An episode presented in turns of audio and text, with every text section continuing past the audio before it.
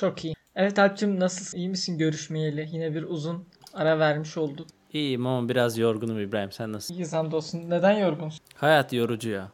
Doğru. Yok, Çok ge- doğru. geçen yeni ev temizliği yapmaya kalkıştım. Aa, Sonrasında bu işin neden profesyonelliğinin olduğunu anladım. Öyle. Sen nasılsın İbrahim? Ben de iyiyim.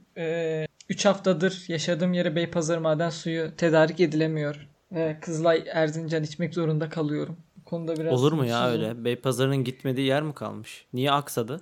Ya bilmiyorum şeyin bu zincir marketlerin ana depolarından gelmiyormuş 2-3 haftadır. Bu yüzden Beypazarı yetkililerine sesleniyorum. Bizimle mail aracılığıyla iletişime geçerseniz adresimi verebilirim. Böyle bir bir kamyon falan. Yıllık tüketimimi çok rahat karşılar. Buradan talebimi ileteyim. O zaman bugünkü konumuza girelim. Hazır mısın? Girelim hazır Beypazarı demişken. Beypazarı vegan mıdır? Bugün bunu tartıştık. Evet. Beypazarı animal kaynaklı besin tüketiyor mu? Evet İbrahim. Başlamak ister misin? Ay ay.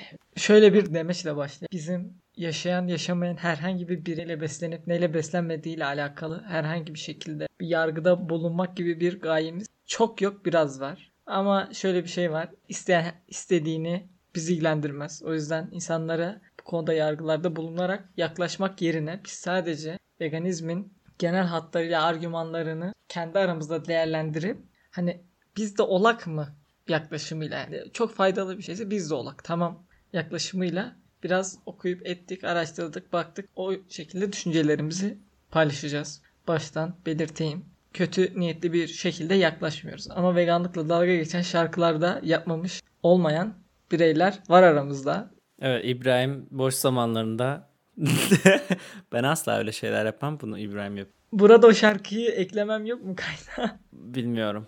Bilmiyorum. Bence Bulursam yok, belki. Bence yok. Tamam. Ben de amacım ben silmedim ki. Biraz korkmadım. Linç yeriz. Bu kadar açıklama yaptıktan sonra öyle bir şarkı gelmez. O yüzden ben hemen veganizmin argümanlarına girip aramızda biraz tartışma. En temel merak ettiğim argüman veganizm normal diğer besinlerinden daha sağlıklı, daha uzun yaşamaya sebep oluyor mu? En mükemmel beslenme şekli bu muyu? Merak ediyorum. Tüm ahlaki argümanları bir kenara bırak. Sana daha sağlıklı geliyor mu? Yok. Mesela bu benim hiç düşünmediğim bir argüman bile. O kadar umursamamışım ki. Çünkü neden yani etin ne suçu var ki? Bir tıpçı olarak sana sorayım. Etin bir vücuda sar- zarar var mı? Kolesterol falan.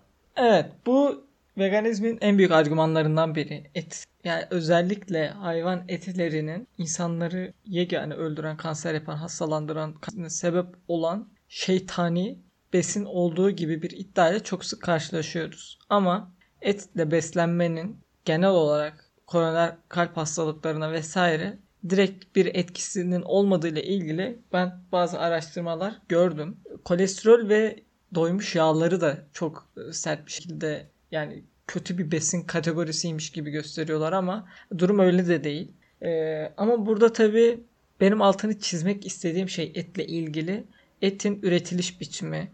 Yani biz diyoruz ya nasıl ki işte bir düzenli ve sağlıklı beslendiğinde hareketli bir hayat yaşadığına daha sağlıklı oluyorsa bu hayvanlar için de geçerli. O yüzden daha sağlıklı bir hayvanın etini yemekle yani merada yaşayan ne bileyim otlayan bir hayvanın etini yemekle çiftlikte doğup büyüyen ve o oradaki işte fenli yemler şunlar bunlarla hareketsiz bir yaşamda büyüyüp işlevini görüp öldürülen hayvanın eti bir olmuyor.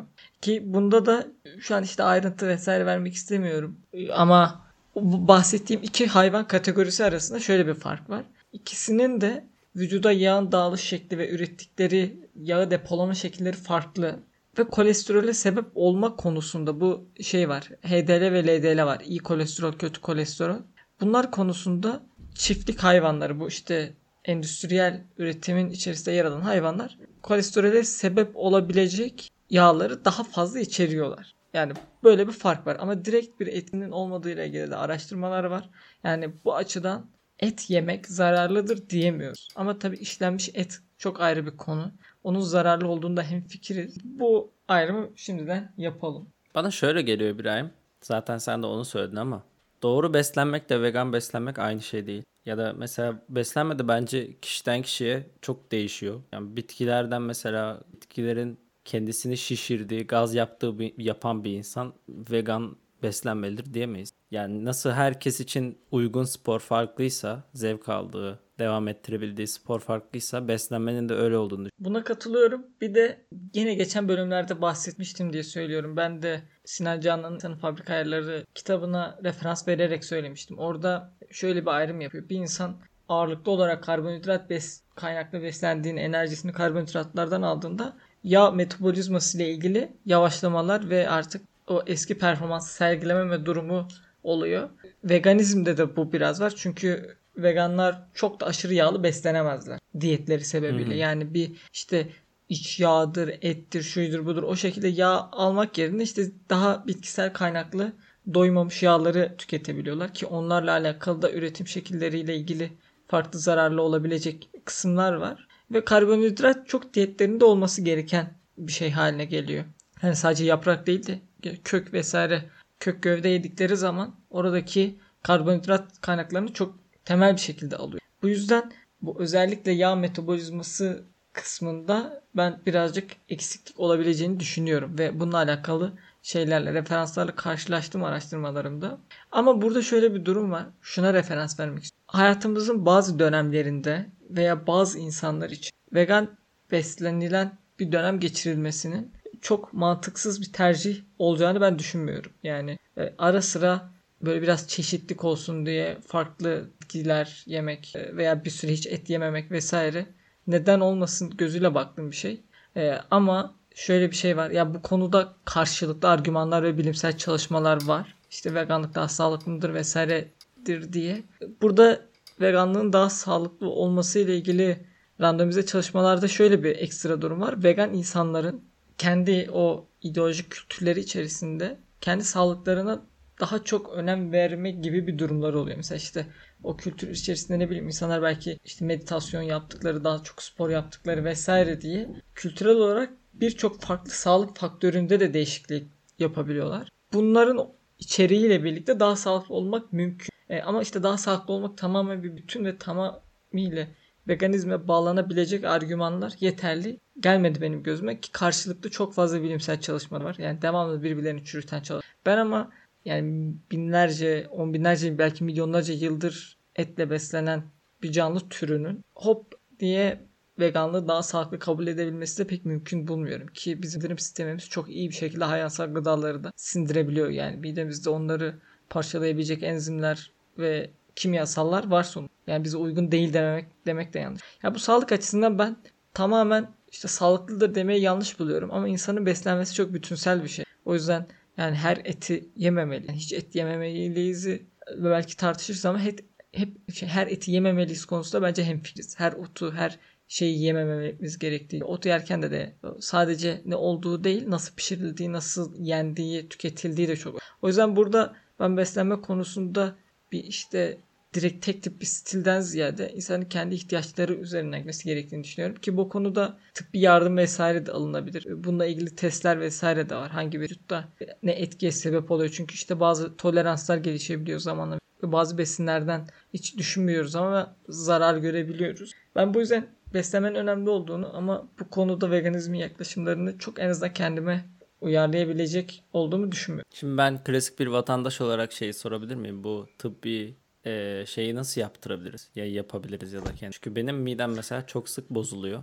Ama hala nedenini bilmiyor. Bununla yaşamayı öğrendim. Ya be- benim de öyle durumlarım var. Ee, araştırdığımda bir iki test olduğunu duydum.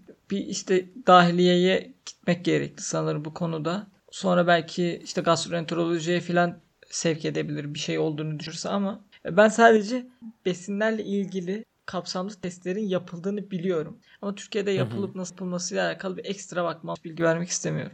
Anladım. Ama dediğim gibi ya bu konuda böyle birazcık kapsamlı birkaç okuma yapıp bir iki deneme ya mesela iki hafta atıyorum karbonhidratı tamamen kesmeye çabalayıp bir test yapılabilir. Yani tamamen kesmek belki ilk aşımda zor veya yanlış bir hamle olabilir. O yüzden birazcık daha güvenli alanlarda bunları test etmek lazım. Şey yani farklı ekstra tepkilerle karşılaşmamak için. Ama yani rafine şekeri tamamen kesmek mesela çok iyi bir seçenek. Ya da ekmeği tamamen hemen kes. Ve, ve bunların mesela şey olacağını düşünüyorum. Yani bir insan uzun süre rafine şeker tüketmediğinde olumlu etkiyi hissedeceğini veya ekmek glutenle ilgili çok yaygın toleranslar var insanlarda. İşte yorgunluğun birçok insanda sebebi o gluten toleransı olabiliyor ve fark etmiyorsun önemsemediğini. Başka sindirim problemleri vesaire de olabiliyor. O yüzden böyle ufak diyette değişiklikler bence e, şey bilinçli değişiklikler. Hem bunları anlamak için hem de genel sağlığımız için çok ya iyi gibi ben en azından öyle düşünüyorum ki mesela rafine şekeri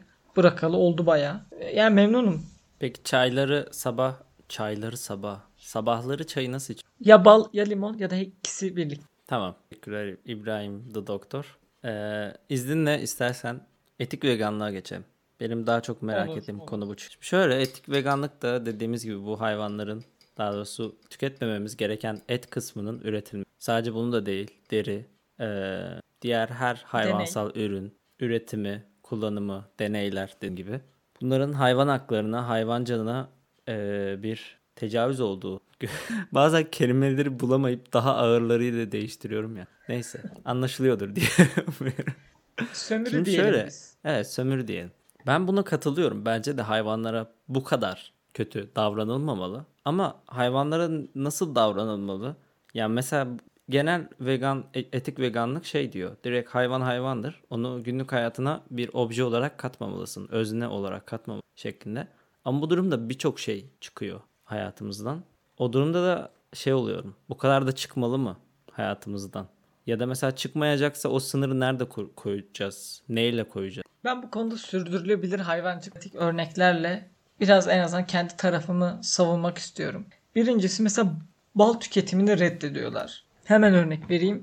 Yani bizim burada geben balı diye yayla balı üretiyor. Çok fazla üretici var. Benim bildiklerim şu şekilde yapıyor. İki işi profesyonelleştirip bazı puştuklara vuranlar da var. Çünkü bal manipüle edilmesi en kolay besinlerden bir tanesi. E, yaptık yani bunun makul yolu şu.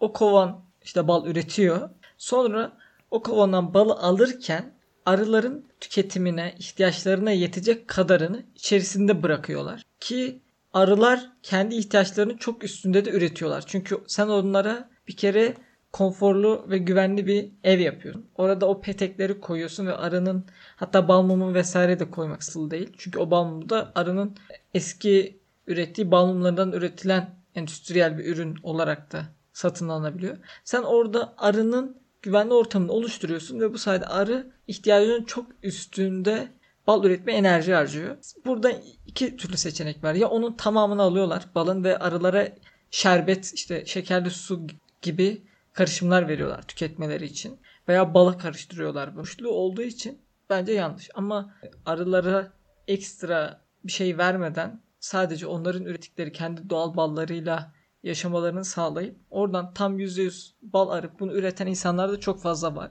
Bunu makul yolunu tercih edince arılarla yaptığımız şeyin ben sömürü olduğunu düşünmüyorum. Daha çok müterlizm gibi geliyor. E, peynir ve süt ürünleriyle ilgili de mesela fabrikalarda böyle yapılmıyor ama işte doğuda köylerde vesaire o koyun önce yavrusunu emziriyor. Ondan sonra sütü sağlıyor. Burada da işte onun yine bizimle bu tarz ilişki sayesinde hem konaklaması hem beslenmesi sağlandığı için burada mesela sadece hayvan besini için üretilen otlar var. Bunlar işte tarlalara ekçiliyorlar ve hayvanlara yediriliyor. Onun dışında kocaman bir zaten dev bir bozkır var mera. Hayvanlar o şekilde doğal olarak otlanıyor. Devam düzenli geziyorlar. Burada da hem onun çocuğunun beslenmesini engellemediği hem yine onun üretimine ekstra insanın faydası dokunduğu için fazladan üretme imkanı oluyor ve sen oradan yine müterlis bir kar elde ediyorsun insan olarak.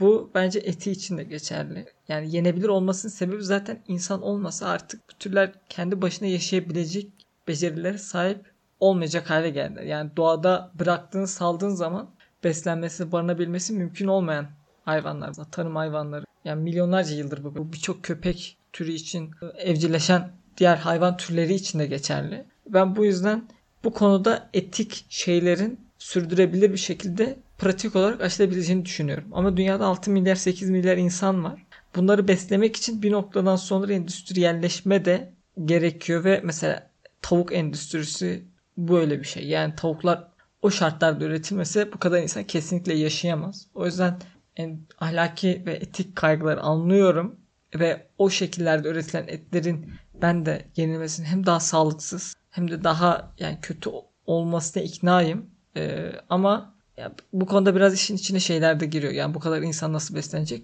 Bir şey daha ekleyip sözümü tamamlıyor. Türkiye'de bir ara 128 milyar dolar mevzusu vardı ya. Yani çok aşırı büyük paraydı yani. Amerika'da besinlerin %40'ı çöpe gidiyor ve bunun yıllık maliyeti 168 milyar dolar. Yani bu açıdan baktığımızda ilk önce bence sürdürülebilir beslenmeyle ilgili e, israfı ve bu bütün ürünlerin üretimi esnasındaki sürdürülebilir olmayan basamakların değiştirilmesi konuşmamız lazım. Ama biz burada ne yapıyoruz? Bu büyük ay önemli ayrıntılar atlayıp tek tip bir beslenmenin daha makul olduğunu iddia ediyoruz. Yani tüm o endüstriyi bir anda kapatalım diyoruz. Ve ben bunu birazcık da yanlış buluyorum açıkçası. Yani hem önce bir israfı önleyip hem de geleceğe dair gittikçe daha sürdürülebilir olan seçenekler bence daha mantıklı. Bir de şöyle bir durum da var. Bunu önceki Jeff Bezos abimiz şurken de söyledi. Benim e, vegan olmam yine bu endüstriyi yani bireysel veganlaşma yine bu endüstriyi çok çok etkilemeyecek. Demiştik ya o zaman da. Benim kapımın önünü temizliyor olmam güzel ama başka abiler benim evimin kapısının milyon katı kapılara sahip abiler temizlemediği sürece benimki böyle devede tırnak kalıyorlar. Ama bence yine bu işe gönül vermiş. Yani yine işte ben bu bu durum olduğu halde kapının önünü temizlemem gibi ben kendim görevimi yapmak istiyorum şeklinde düşünenlere de çok büyük saygı duyuyorum. Çünkü bence sence de öyle değil mi ya? Bir anda bir anda da değil. Şu an beslenmemiz çok ters ya bana inanılmaz uzak geliyor vegan beslenme. Sadece bitki olması. Çok zor bir seçim. Ya ben denemek istiyorum açıkçası merak ediyorum ya. Bir, bir ay vegan olmam var yani. Bir ay maşallah. İmkansız da gelmiyor. İmkansız değil tabii ama Kendime onu yaratmam biraz zor. Vaktimi alacak bir şey. Ama yani mümkün olduğunu düşünüyorum ve denemek de istiyorum. denediğin gibi bir podcast bölümü daha yapmaz mıyız veganlığı öven? Ya o, ona bir çok var ya. Ya öven demeyeceğim ki yani eminim başlasam döneceğimi. Çünkü hala sürdürülebilir olarak benim için iyi bir seçenek olduğunu düşünmüyorum. Sadece denemek ve merak yani benim bir ay boyunca soğuk duş almam. Çok aşırı büyük bir etki de beklemiyorum. Ama mesela şunu istiyorum. Mesela vegan olunca şeye karşı bir tavır oluyor ya artık daha az işlenmiş. Gerçi işlenmiş gıda diyoruz ama mesela vegan hamburger, vegan lahmacun vesaire bunlar üretilirken o bitkiler tadı ete benzesin diye 50 milyon aşamadan geçiyorlar. İçeriye çok fazla kimyasal ve tatlandırıcı giriyor. Sonra o sağlıklı değil bu sağlıklı diye bir yaygara çıkıyor. Onu da gram mantıklı bulmuyorum. Yapanları da böyle yani çok anlayamıyorum. Bir de bu ürünler aşırı pahalı oluyor. En azından ülkemizde. Yani evet. Vegan olmak da zor iş. Bir dünya görüşün var İbrahim. O da pahalı. Zengin iş. Ya bu, buna da çok karşı çıkıyorlar bu arada. Yani Evet, evet. veganizm için çok pahalı ve zengin işi denmesine falan filan diye. Ama yani zırt bir ben bu insanların elinde avokado görüp fiyatına bakınca da diyorum hocam yani. E, tabii. hayırdır? Avokadonun tüketimine bakınca onun çevreye yani üretimi için çevreden tüket şeylere falan. E, bir de şey var yani o kadar talep görmediği için az üretiliyor. Az ulaşım oluyor. Pahalı olması normal aslında da. Avokado biraz şey tabii. Avokado deyince niyeyse aklıma Şeyma Subaşı geliyor. Kafesinde avokado tost yaptırıyor. Bu da böyle bir bilgi. Aklınızda bulunsun giderseniz deneyin. Evet. Başka ne var bakalım. Ya sonuç olarak pek bir sonuca varamıyoruz bu konuda. Diğer birçok konuda olduğu gibi. E, Ama toplamda baktığımızda daha sağlıklı beslenmek için yapmamız gereken çok şey var. Daha sürdürülebilir bir dünya için falan filan diye. Ben önümüzdeki haftanın konusu olarak bir şey önereceğim. Sen veganlıkla ilgili sözlerini tamamladın. Ben veganlıkla ilgili sözlerimi bıraktım. Sadece bir yorumunu merak ediyorum. Sence veganlığın geleceği nasıl olur? Bugünden Ya güçlü bana- ya da zayıf olarak. Bana artar gibi geliyor. Çünkü böyle şeyler politik ve toplumsal hareketler çok artmaya eğimli. Ayrıca çok postmodern ve yani postmodern bir dünyada yaşıyor. İşte gerçeklikle ilgili şeyleri de konuşmuştuk. Post-truth falan filan. Ve yani bu ortamı değerlendirince bana çok artar gibi geliyor. Ama insanların çoğu kendini bu kitlenin içine kaptırarak girer bu işe. Yani işin bilincinin gittikçe azalacağını düşünüyorum. Yani muhtemelen bugüne kadarki bir sosyal hareketler gibi başlayıp biten bir süreç olur. Ama Allah bilir yani ben ne bileyim. O zaman bir sonraki sadece- bölümü alalım. Ben sadece kebap yediğim için linçlenmemek istiyorum. Ki var bu. Gerçekten var. Ve bunlara bu işin böyle öncüsü olan insanlar, bu konularda makale yazan insanlar da çok karşı çıkıyor. Ama şey var yani bu işte nasıl et yersin seni hayvan katil pislik falanlar çok var. Ve yani şey sıkıntılı ya. Önümüzdeki haftanın konusuna geliyorum hemen. Hani şey diyoruz ya küresel ısınma geldi. Sonra iklim değişiyor falan filan. Bu konuları biraz ben düşünmek istiyorum. Dünya en fazla ne kadar kötü ve cidden kötü mü yani cidden iklim değişiyor mu? Cidden ısınma diye bir şey var mı? Bunlar hepsi palavra mı? İşte devamlı küreselleşen dünyamız var ya. Bu kadar Vallahi- küreselleşmek anlamlı mı? O kadar iyi olur ki İbrahim. Gerçekten ben de son zamanlarda düşünüyordum. Dünya ben doğduğumdan beri en azından iyiye gidiyor mu gitmiyor mu bunu öğrenmek istiyorum. Ya ben sadece şunu sanki- düşünüyorum. Çünkü sanki bir Evet, önceki dinliyorum. yüzyıl hani savaş falan da olmuş ama yine bir bilimsel alan- alanda atlamışız falan iyi olmuş. Sonra bir 2000'e girdikten sonra bir şey olmuş gibi geliyor. İyi mi olmuş, kötü mü olmuş bunu görmek istiyorum. Araştıralım. Ya ben sadece toplamda şunu düşünüyorum. Tam dünyayı batar. Dünya bayağı yaşamaz bir hale gelir. Ya bir yaşam belki biter bitmez ama ben 1000 yılda, 200-300 yılda belki dünyanın tekrar kendini resetleyip yani bunu sindirebileceğini düşünüyorum biraz dünyanın. O yüzden biz bizim şu anki iklimle ilgili çabamız en fazla önümüzdeki işte belki 10 neslin 20 nesli meselesiymiş gibi geliyor. Ya çünkü mesela şeyin donması İstanbul Boğazı'nın fantastik bir kıştan buzul dönemde donması çok eski bir olay değil birkaç yüzyıl önce. Ve aradan birkaç yüzyıl geçti şu an çok ısı- ısındı dünya.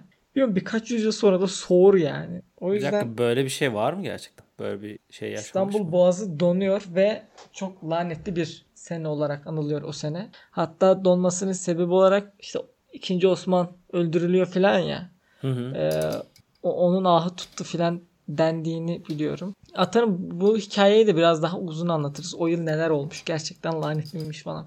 Bir, bir, bir iklim şeyi var bölümü yapmamız var. Vallahi olur. Ama yani iki gün önce hava burada soğuktu. Dün de çok sıcaktı. Göle gittik falan filan. Böyle sert sıcaklık değişikliği, büyük fırtınalar, yangınlar falan filan. Net çok boktan bir dönemdeyiz. Ee, ama bilmiyorum bu konuya yaklaşımımızı biraz tartmak istiyorum. Tabii olur. Evet ben çok şey öğreneceğimiz bir bölüm olacağını da İstanbul Boğazı'nın donması yani en azından eskiden bu tarz soğukların olması bile bence belki de bir döngü yakalarız. Ya bilmiyorum bana sanki bir döngü varmış gibi geliyor. Ya tabi burada insanın rolü de az buz değil yani o kadar sanayi atı falan. Ama bilmiyorum. Ya bana her şey artık abartılıyormuş yani. Böyle sırf insanlar takılsın, dikkat etsinler bir şeylere falan. Duyarlılıkla ilgili konulara böyle bir hissizleş. İklim mi değiş? Aman değişsine dönmenin eşi. O zaman haftaya yine ilginç Haftaya meselelerle iklimdeyiz. buradayız. Kapanış sen mi yaparsın ben mi? Hadi sen yap. Sen ben yap. O Bir zaman şey öneriyor muyuz bu bölüm? Sanırım önermiyoruz. veganlığı de- deneyin arkadaşlar. Olmak zorunda değilsiniz. Aynen. De- deneme öneriyor o zaman. Kebaplar vardır ve yenir. O zaman kendinize çok iyi bakın. Hayatınızda İbrahim'in sevdiği kebaplar gibi olsun. Görüşürüz. Sağlıcakla kalın. Siz üzülmeyin yoksa biz daha çok üzülürüz.